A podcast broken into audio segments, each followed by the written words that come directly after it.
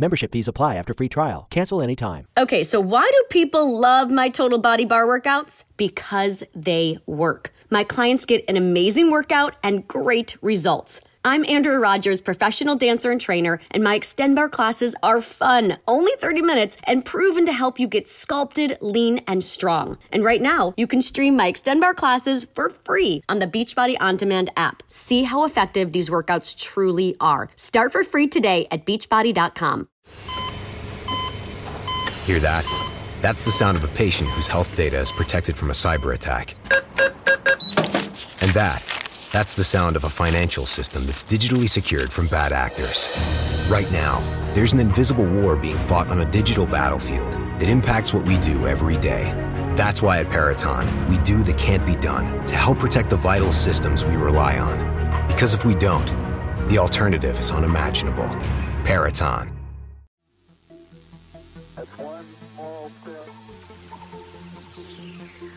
Hello and welcome back to the Space News Pod, a daily podcast for space, science, and tech. My name is Will Walden. I am your host. And recently, I got to sit down with Dr. David Warmflash.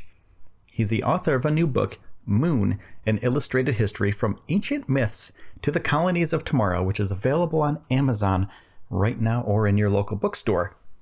So this is episode 2. If you haven't checked out episode 1, it's really great.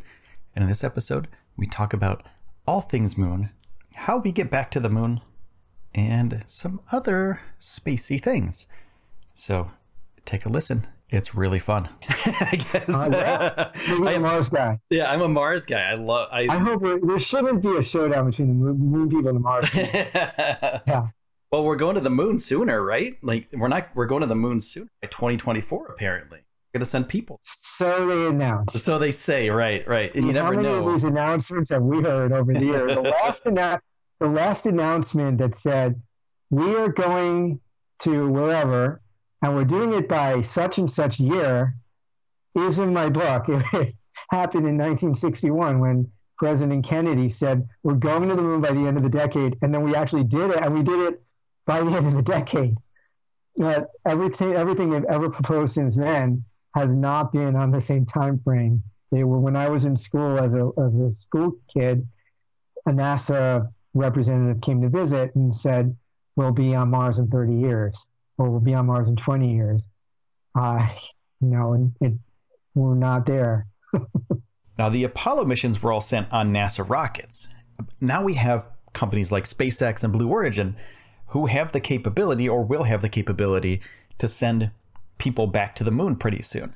Now, what do you think of sending humans back to the moon from a private company rocket compared to something like the SLS, the Space Launch System from NASA? Yeah, look, one of the Apollo astronauts has made this point a few times. Don't quote me on this. I think it's Charlie Duke, the lunar module pilot from Apollo 16. I think I heard him say this a few times, but it's true, is that media are making a big deal about how, it's private companies, this is a big difference, it's a sea change, but NASA's always worked this way. It's always been a cooperation between government and private industry, hasn't it? Though NASA didn't build the Saturn V, different companies built the Saturn V. And a company built the lunar excursion module, another company built the Apollo spacecraft.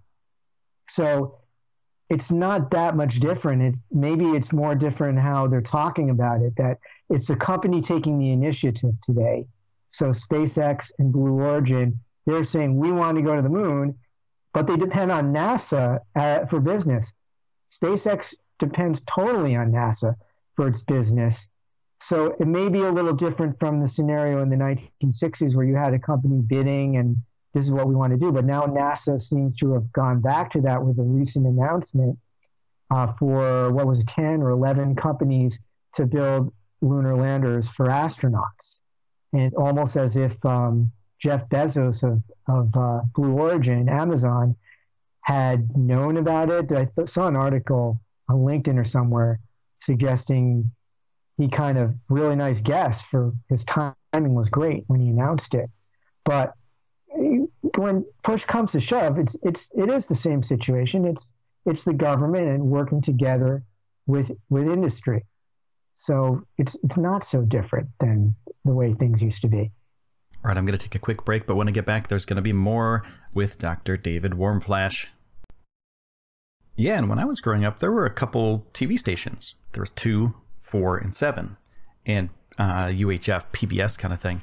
So now I think there's a lot more media. There's social media, there's Facebook, Twitter, etc., and you can get all that stuff all the time. Those are the only TV channels we had, and everyone was telling us. You're from the New York area. Yeah, I'm from upstate New York, so we didn't have cable TV, have HBO and stuff until I was a teenager. So we were told. I'm from Stamford, Connecticut, so it's the 45-minute ride on the express. If you take an express train into Grand Central Station, so first express stop on the train. So we had those same channels. Oh, those came in better than the New Haven channels from where we were located. But we had channel 13 for PBS. So I'm in that area of the country that understood that line in the Billy Joel song. I forgot which song it was, but where he mentions all your life is channel 13, Sesame Street, wasn't me. And people in Houston and San Francisco, what is he talking about, channel 13? Yeah, I hear you. Yeah, and the kids now, you said you have a lot of kids watching this. They're thinking, what is he talking about? What's a channel? Yeah, what's a TV channel? They only know YouTube. And but the cool thing, they hear how we actually had to switch the channel on the TV. Yeah, there was an actual knob that you had to turn. Yes, yes. And it made a clicking noise. You know, really you can see that in your nearest museum. Go to your Museum of Ancient Technology. But it wasn't that long ago. You know, like the technology revolution has sent us to great places. It's there with a 2-megabyte computer that filled 2 buildings in NASA that got the astronauts to and from the moon. Speaking of that, our current cell phones are more powerful than the computers that sent us to the moon. Is that correct? Right, but the things that we program them to do aren't as cool as going to the moon. I agree with you there. We're using all this computer power to show our cats to everybody. Yeah, right. And the and I believe the software for the lunar lander is free, available in, I believe, on GitHub. But the kids, another thing for the kiddos to appreciate is the reason we have these computers. The moon program was a big part of what drove the technology. This all started with NASA. The first keyboard interface, I think, was in the Apollo command module. That was like a big deal to have. You put in numbers on a keypad that would translate everything into binary code. Before that, there wasn't a kind of computer that a person could use with fingers just typing. Now, on your Amazon page, you mentioned something about Luna 2, which is a moon probe. Can you explain a little bit about what that was? Yeah, and you got a very broad audience. And as I was saying, there's something in the book for everybody. So I mentioned the calendar, the origin of the lunar calendar. I've already been on 2 different Jewish radio shows because of the moon being so instrumental in the Jewish culture and the origin of the lunar calendar, and the recent Israeli mission to the moon. But Luna 2 was a Russian mission. Actually, there's a tie-in with the recent failed attempt to land on the moon by the Israeli organization. It wasn't the government. It was a first time a private organization ever tried to land on the moon. And it didn't work because there was no redundancy built into it, because it was done really on the cheap, $100 million for the whole thing. But when I was asked on both of those shows, well, what's your perspective on that? And I gave a positive perspective that let's compare it to the Luna 2 mission in 1959. That was basically a crash on the moon. They called it a landing on the moon because it was the first time that humans ever built anything to touch the moon physically. And it was a harder landing than the recent Israeli mission ended up being, because they were coming in as an impactor, as opposed to the engine cutting off at 150 meters above the surface or whatever it was. But it was the first time humans ever got to the moon, and the Soviet Union rubbed that in the face of the Americans.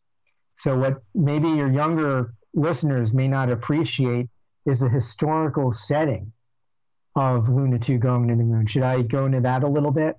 So that's episode 2 of the Dr. David Warmflash interview, and you can get his book, Moon: An Illustrated History from Ancient Myths to the Colonies of Tomorrow, on Amazon. And I'm going to link that in the show notes. So click on that, check that out. It's really, really cool. Brilliant illustrations. Amazing, amazing looking book. So if you're into the moon, if you're into space history at all, check that book out. And we're going to get more into Luna 2 on the next episode of the Space News Pod. So thank you so much for taking the time out of your day to spend it here with me. My name is Will Walden. I'm your host, and I will see you soon. Oh, one last thing. If you could go to your podcast app and search for Wayfare, W-A-Y-F-A-R-E, and check that out. That's my new podcast. It's going to be a long form, informational podcast about wandering minds. So if you have a wandering mind and you like to learn things, it's for the curious kind of person. So check that out, Wayfare, W-A-Y-F-A-R-E, and hit the subscribe button, because there's going to be longer, more content-filled episodes. All right, thank you again, and have a nice day.